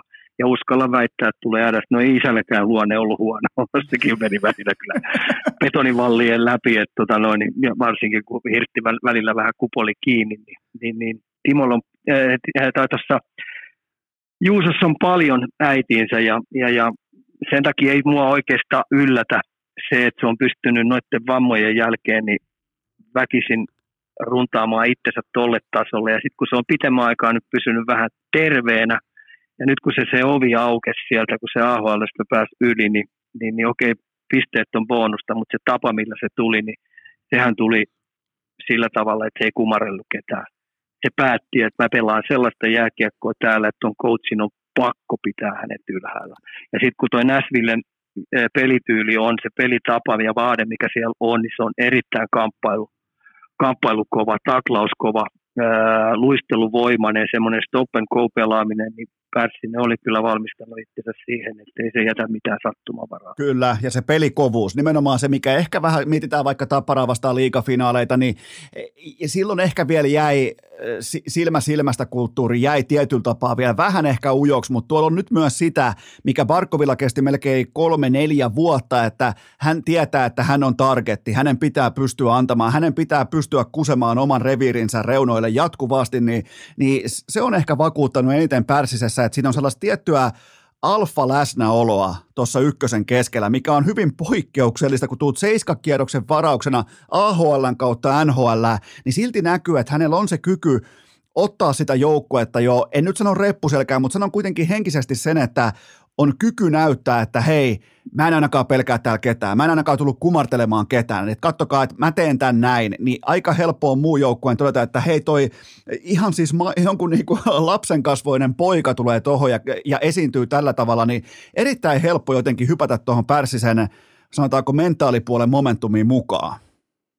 Pärssin on sellainen pelaaja, kun puhutaan Juusosta, niin Juuso on Juus on tota noin, niin aina, aina kun se tulee paikalle, niin se antaa muille energiaa. Eli, eli se huokuu sellaista tahtoa, että hän haluaa, haluaa auttaa kaikkia paremmiksi pelaajiksi.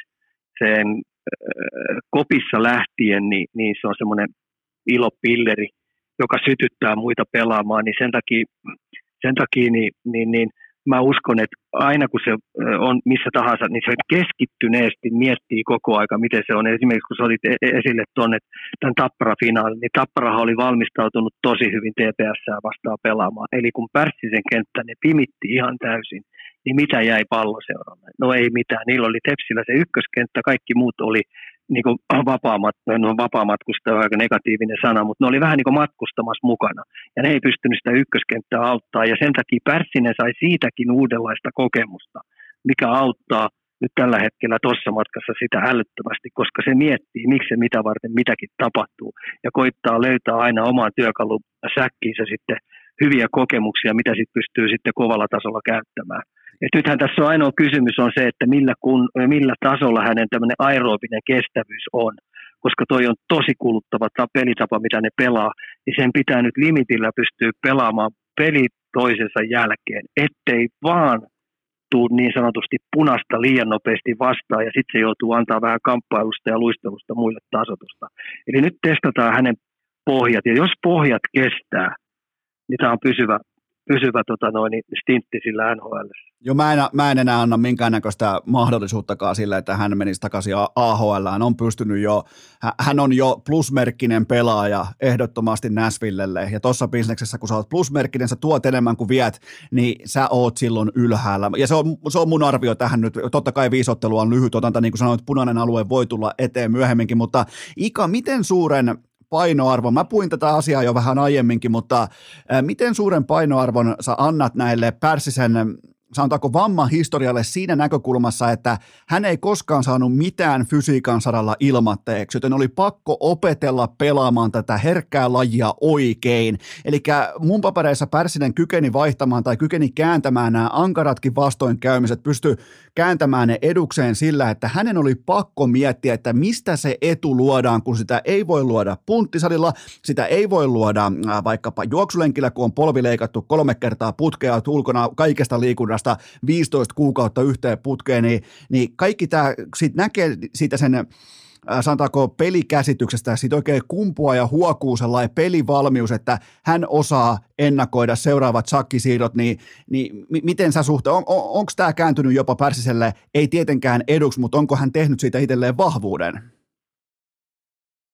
Kyllä se on luonnetta vaatinut, että sillä on ollut kyllä raskaita vuosia tuossa, raskaita, raskaita kausia – sillä että kun muut on pelannut ja sitten se on itse ollut telakalla, niin, niin, niin, se on ollut sille kärsimysnäytelmää, niin se on joutunut päässään miettimään kaiken näköistä ja hakea sitten sitä kautta, kun se on ollut katsomossa, niin hakee itselle sitten sellaisia juttuja, että se pystyy silti itsensä ke- kehittämään. Nythän tästä eteenpäin on koko aika, että se joutuu niiden vammojen kanssa elämään, niin millä tavalla se pystyy jumppaa itsensä koko aika vähän niin kuin terveemmäksi ja terveemmäksi, ja sitten kehittää noita osa-alueita, mitkä sitä jää, jääntasoa palvelee ja, ja kun se joutuu monta juttua niin aerobiseltakin puolelta, että se ei esimerkiksi juosta pysty, mitä me ollaan kuultu, niin, niin millä tavalla se pystyy sitä aerobista pohjaa viemään ihan limittiin, koska hapeuttokyky pitää NHL olla tässä, tänä päivänä ihan niin kuin eliittitason hiihtäjillä.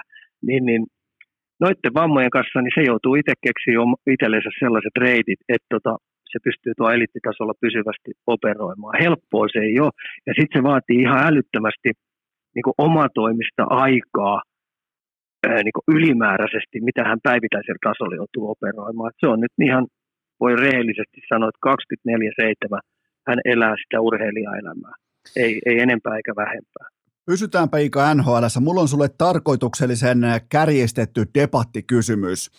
Onko Columbus Blue Jackets parempi joukkue, äh, tavallaan alleviivaan joukkue ilman Patrick Lainetta? Aika härski heitto. On, mä tiedän sen.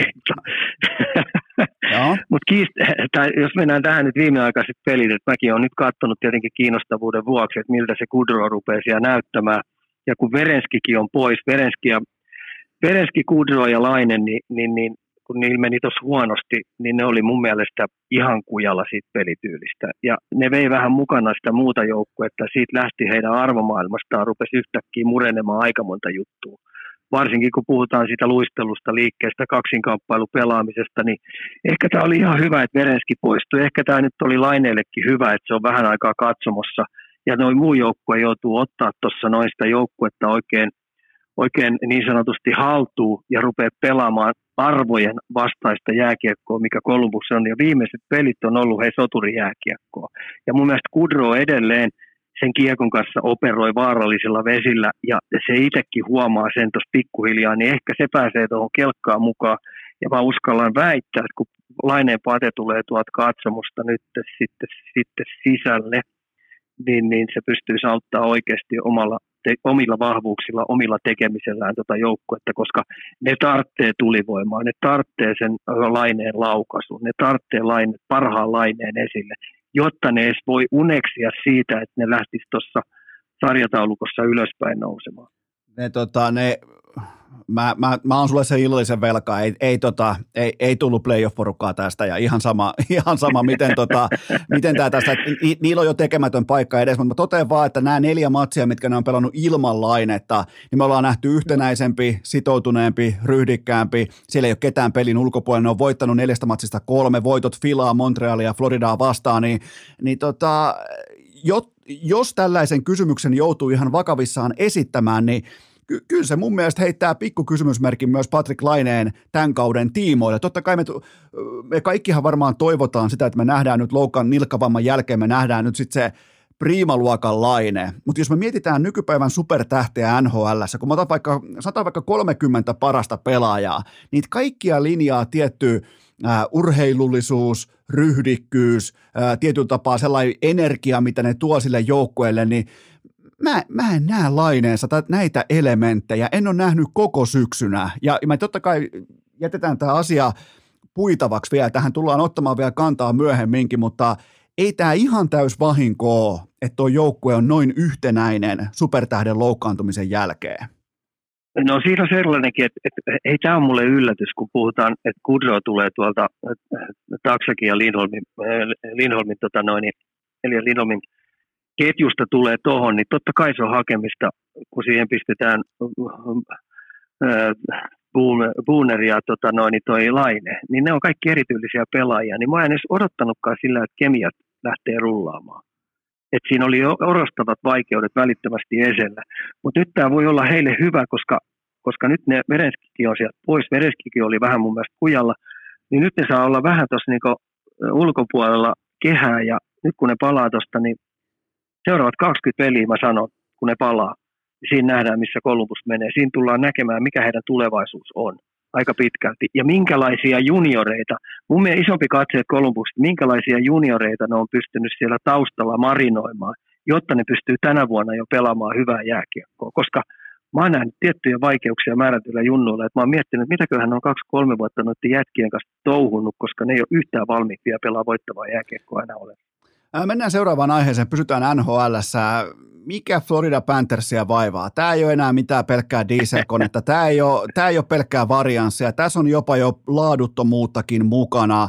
Ää, Ika, mitä muistinpanoja tehnyt, koska toi ei nyt riitä. Mä, mä oon nyt, nyt ollaan nähty, kun suurin piirtein ollaan jopa 25 prosenttia tästä kaudesta, niin tämä ei riitä. Ika, mikä neuvoksi?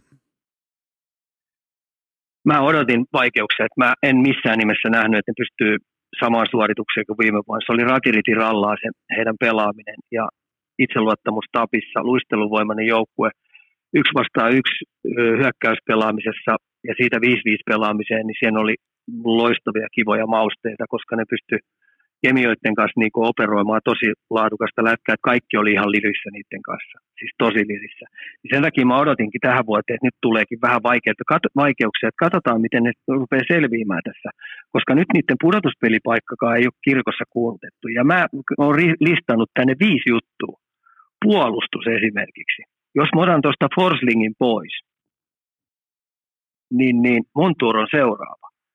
England ei missään nimessä pysty pelaamaan. Ja sen jälkeen tuleekin aika hiljasta. Täällä on esimerkiksi Taalilla miinus yhdeksän. Kudas ei kauheasti kiekollista apua ehkä pysty tulemaan. Silloin aika, että on tämmöinen fyysinen presenssi koko ajan toiminnassa mukana. Ja se on aika monelle targetti, että aina kun saa pelivälineen, silti lähdetään hakemaan riistoja. Ja tämä puolustus ei ole missään nimessä samalla, samalla tasolla. Sitten luistelunopeus se ei ole missään nimessä niin luisteluvoimainen, niin, niin, niin aggressiivisen stop and go tempojääkiekkojoukkue, mikä viime vuonna. Sentterit. Me, me, jos otetaan Reinhardt että sillä on miinus yhdeksän ja Stalin miinus viisi, niin tämä sentterin osaston niitä täytyy selvittää, että miten niiden kanssa operoidaan. Ja tällä hetkellä Luostarinen on ehdottomasti ollut heidän parhaasta päästä, kun puhutaan keskikaista operoimista. Ja sitäkin, sekin joutuu välillä laidastua pelaamaan. Kyllä. Sitten sitten nelonen, Taksak. Aivan loistavaa jääkiekkoa pelannut 8 plus 17, mutta onko se enemmän rasite kuin hyöty heille? Koska aika monet joukkueet syttyy tällä hetkellä Floridaa vastaan pelaamaan ilkeitä jääkiekkoa ja vielä vähän muita jätkiä vastaan kuin taksakia vastaan. Sitten me tullaan heidän viimevuotiseen vahvuuteen. Kiekollinen keskialueen ylitys. Missään nimessä ei mene lähellekään samalle tasolle pelaamalla läpi ja tekemällä suoria hyökkäyksiä kuin viime vuonna. Aika tuskasta on suoria hyökkäyksiä. Päinvastoin ne siinä linjan edessä kääntyy vastaan. Eli viiskohtainen ongelmarivi löytyy noin niin kuin ihan suoraan, että kyllähän tämä puhuu sen puolesta, että Ika olit muuten tässä, vaikka ei tämä nyt ole mikään saat kukaan oikeassa, kuka väärässä, mutta aika hyvin haistoi tämän etukäteen, että tulee olemaan tiettyjä ongelmia ja, ja onhan toi puolustus nimenomaan se, että miten hyökkäille saadaan toimitettua kiekkoa täyteen vauhtiin, niin se on ihan täysin riittämätöntä. Itse asiassa Ika, mulla on sulle mulla on sulle ehdotus. Nyt on isojen kottikärryjen aika, heitetään kivet kottikärryyn ja Florida siirtää ihan mitä tahansa San Joseen saadakseen Erik Carlsonin tuohon takalinjoille. Okei, se ei tilkitse mitään, mutta se mahdollistaa sen, nykypäivänkin Erik Carlson mahdollistaa sen, että tuosta joukkueesta voi tulla offensiivinen voimatalo uudestaan. Ika, ostatko mun idean? Oho, aika kova heitto heitit. Aika kova heitto. Mun täytyy kuule, mun täytyy kuule tähän päivässä sulatella. Tuota, et sähän tiedät, että vähän tykkään, tykkään ruots, ää, taitavista ruotsalaisista pelaajista ja sitten kun mä oon Carlsonistakin ihmetellyt, että ihme, ihmeellisesti se pystyy noin kovalla tasolla edelleen pelaamaan, kun se antaa toisialkaisesti tasoitusta muille. Mutta se, se, on kyllä mysteeri, se on kyllä mysteeri että kuinka kuumana voi pelaaja olla. Että tällä hetkellä 21 matsiin 29 tehopaunaa, siis ihan tähtitieteellisiä numeroita pystyy takomaan. Ja silti vähän sellainen ehkä nuuska huulessa ja toinen jalka, toisen jalan luistin sitomatta. Ja silti tollaisia näyttöjä, mutta mut ihan vaan tähän alleviivaan vielä sitä, että toi Floridan puolustus, niin kuin sä ennakoit ennen kauden alkua, niin e, e, ei ole idässä riittävällä tasolla.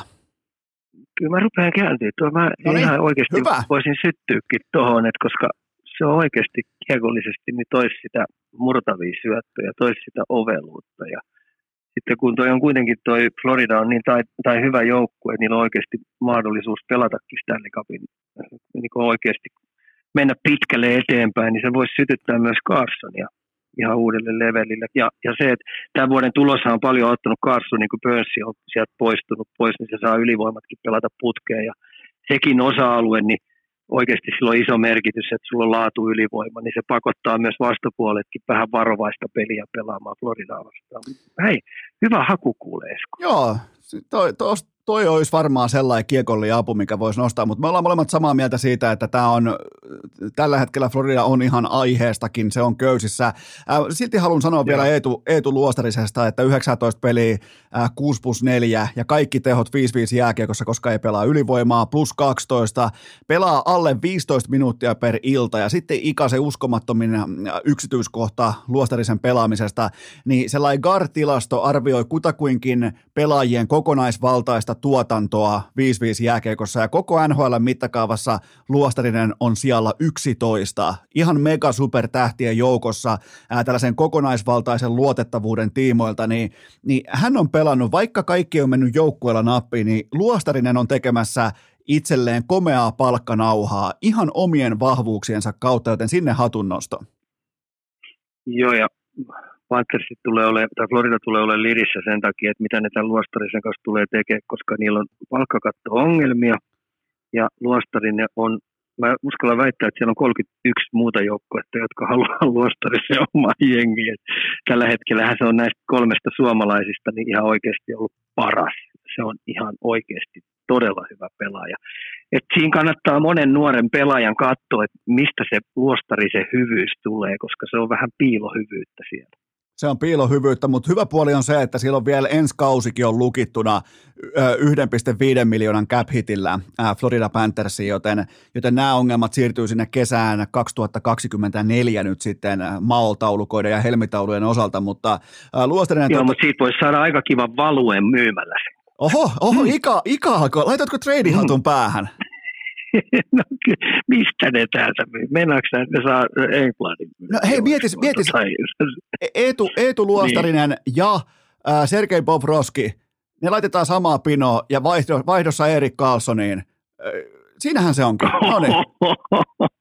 No, ne, niin, pääsee, ne, ne, pääsee, ne pääsee eroon Bobrovskin sopimuksesta laittaa Spencer Knightin maaliin ykkösveskariksi alfaksi. Siinähän se muuten onkin. Osta, joo, mut, nyt mut nyt Ika, sitten, juu, juu, mutta mä, tässä mä tiedän, mutta sitten kun Luostarinen poistuu äh, Floridan rosterista, niin sitten huomaa, että mistä vuotaa koko aika tämä yksi. No perkele, sitten, sitten ihan kylmästi vaan yksi yhteen Bobrovski ja, ja Kaason, mutta Ika mennään eteenpäin.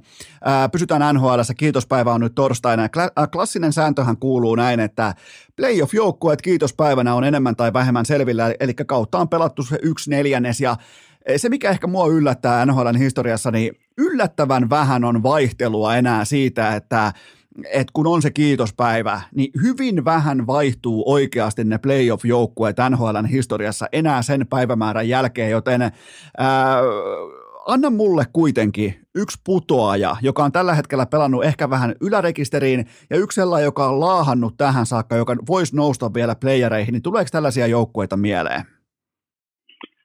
Tulee, ja sä oot ihan oikeastaan ensimmäinen 20, noin 20 peliä, niin kyllä se alku on tosi tärkeä. Et jos se jää tosi pahalle takamatkalle, niin se kiri, kiriminen on tosi raadollista, tosi raskasta tämänkin päivänä, tänä päivänä ne kärkijoukkueet on tosi kovia, niiden voittaminen niin on, on työ ja tuskan takana. Niin sen takia tämä on ihan hyvä, hyvä totta, noin, niin deadline niin sanotusti, tämä kiitospäivä, että siinä kannattaa, että tulisiko semmoinen 10 prosentin heittoja suuntaan tai toiseen saattaa tulla. Niin mä heitän nyt idästä nousia, Pittsburgh, okay. mä uskon, että se nousee.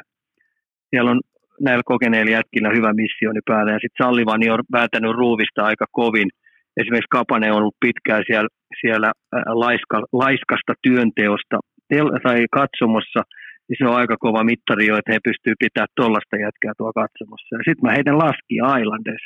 Se kokenut joukkue, niin mä rupean pikkasen näkemään, että se, se heidän niin sanottu, heidän tämmöinen oma, oma tota noin, voimaketju, mikä siellä on, niin, niin ne on niin kokeneet jätkiä, että musta tuntuu, että niin rupeaa vähän pensa, pensa loppuu. Ja sitten kun identiteettiketjulta lopee pensa loppumaan, niin voittaminen vaikeutuu. Lännestä heitän nousia mun yksi suosikki joukkueesta Saat Luissia. Siellä on liiderinä Ryan O'Reilly, joka alkukaussa on mennyt ihan vihkoon. Se on nostanut lapasen pystyyn siellä, että sori jätkät, mä oon ollut ihan paska. Mä parannan peliä, hypätkää tuohon mukaan ja sen takia on ruvennut voittaa. Ja laskia, mä heitän Edmontoni. Mä en usko siihen Edmontoniin. Nyt taas viime yönä, kun mä katsoin peliä, niin kyllä ihan oikeasti siellä on jotain, jotain, jotain niin kuin mättää. On, on isot pojat ja sitten on matkustajat, jotka ei oikein innostu pelaamaan. Kahden välillä kerro... ehkä innostuu, mutta välillä ei. Niin, niin. kahden kerro- kerroksen väkeä ja veskari ei ota mitään kiinni, niin kyllähän se on niin katastrofin.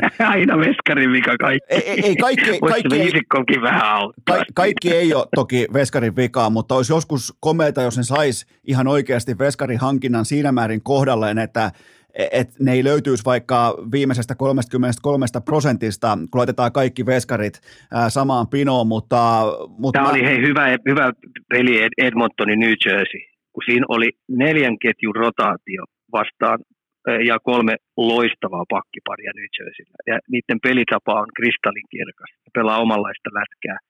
Niin ei, kato, ei Edmontonilla ollut muuten mitään. Ja ei sit jao hiventäkin. Siinä olisi joku vedonlyöjä, joka voinut tehdä oikeasti isot rahat. Olisi luottanut siihen, että, että tämmöinen pelita, suht pelitavaton kahden miehen joukkue niin menee New Jersey pelaamaan, niin ei kato jakoja. Mä annan, ei mitään jakoa. Mä annan myös mun nousian. Tämä ei välttämättä nouse playereihin saakka, mutta ottava. Se on selkeästi parempi, mitä sarjataulukko osoittaa. Ja joskus se on tätä, että hakkaa päätä seinään. Me ollaan nähty vastaavia esimerkkejä nhl muutamia, mutta toi on ripauksen verran parempi joukkue kuin tämä kyseinen. Ne, ne häviää maalin pelejä, ne ottaa niitä ja kaikkihan tietää, että se on henkisesti raskas sauma, kun on investoitu johonkin. Ja sen jälkeen tulee lettiin nimenomaan äh, kapeimmalla mahdollisella marginaalilla. Ne on melkein NHLn pohjalla. Silti niiden maalierotus on hyvä, ettei plus miinus nolla. Niin se on kova paikka. Mä silti totean, että Ottava tulee olemaan ripauksen verran parempi kuin tähän saakka on ollut. Ja mun laskija tulee olemaan Winnipeg Jets.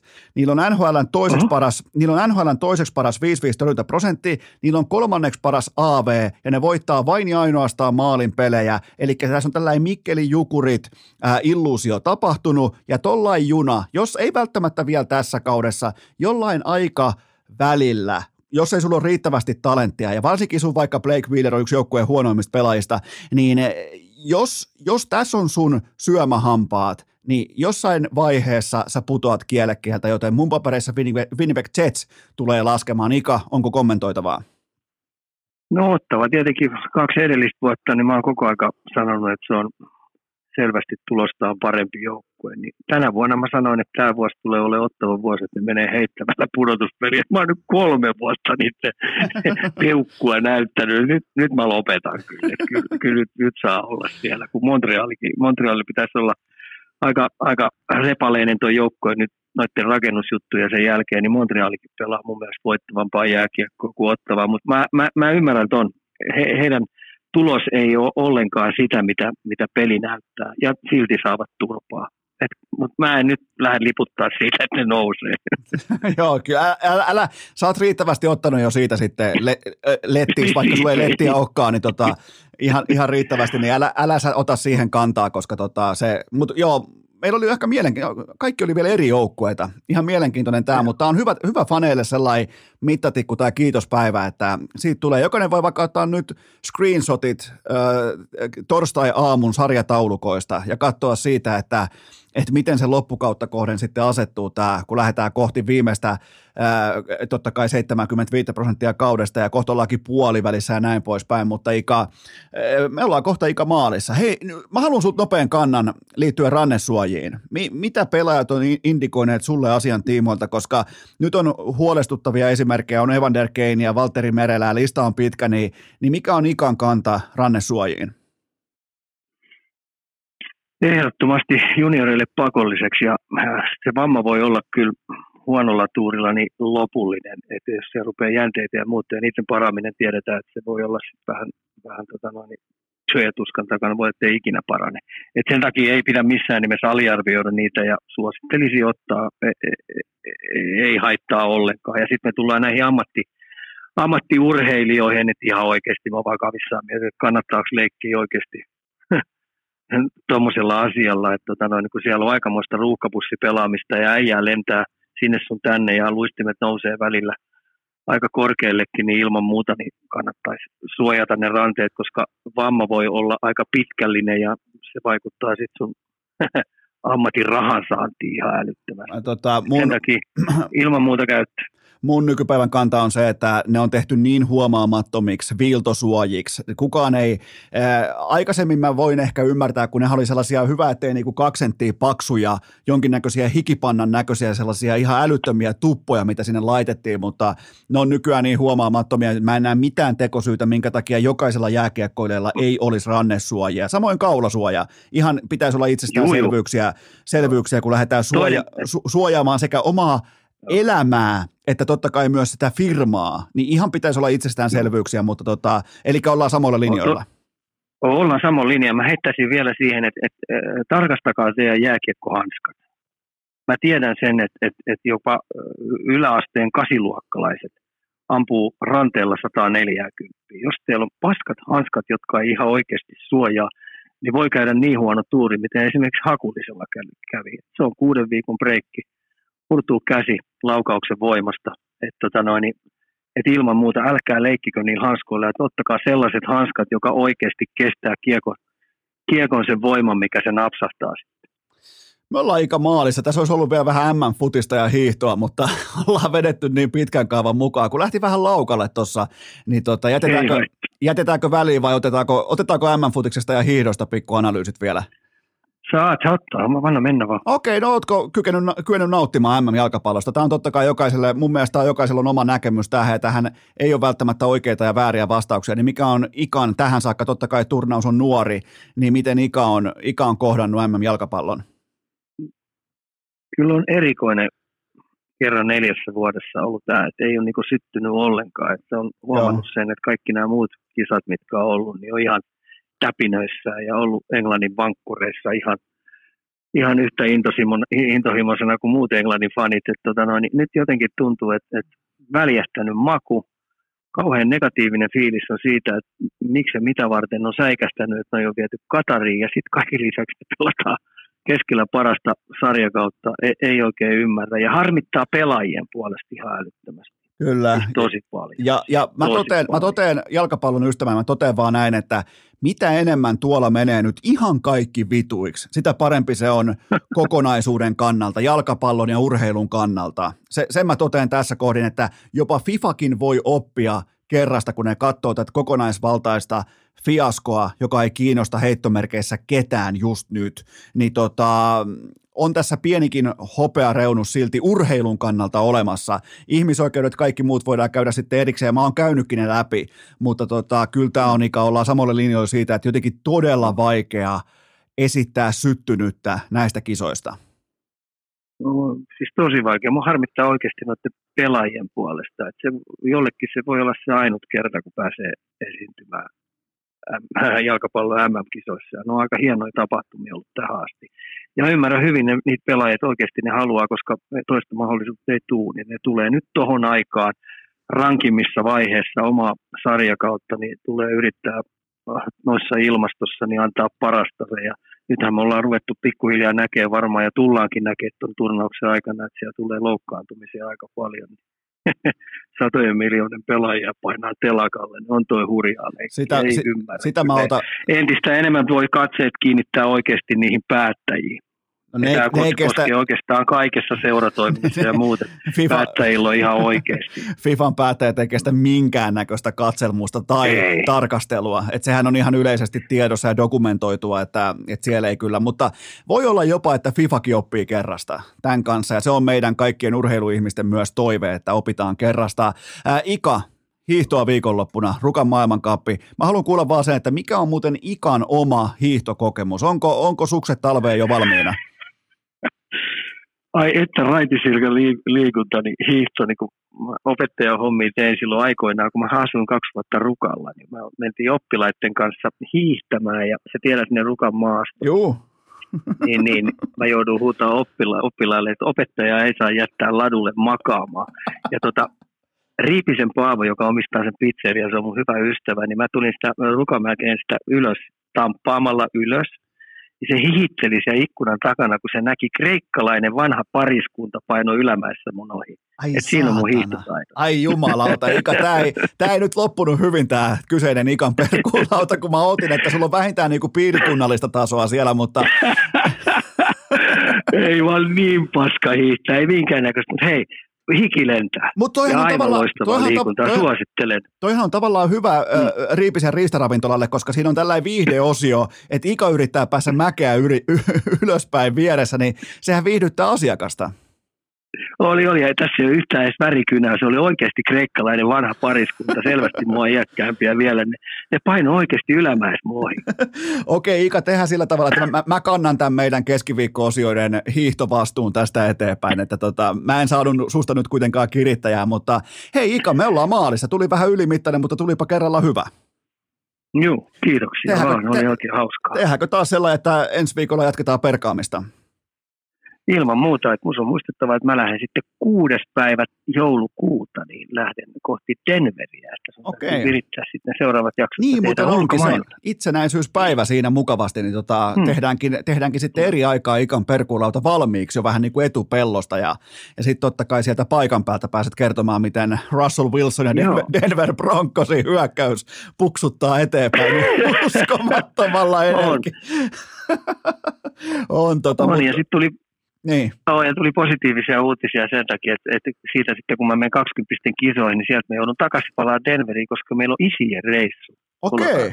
Colorado joukkueen kanssa. jumalauta, faija reissu. Tämä Aina kuulostaa. Tämä kuulostaa hyvältä, eli muutama korslaitti siihen farkkutakki pykälään. Mutta hei Ika, eh, ens, ensi viikolla jatketaan, eikö niin? Juu, Hyvä, kiitoksia tästä. kiitoksia. Ja kaikille kuuntelijoille loppukaneet, että ihan normaalisti perjantaina jatkuu.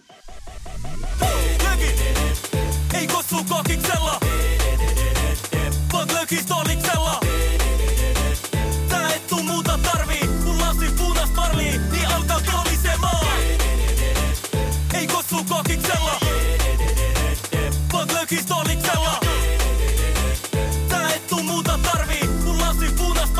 Niin alkaa! Kiitos, että olette pysyneet pykälässä tähänkin asti. Toivotan teidät kaikki tervetulleeksi myös jatkossa. Muistakaa nauttia elämästä arjen vastoinkäymisistä huolimatta. Allekirjoittanut kiittää ja kuittaa. Peliä. Oliko tämä jo tässä?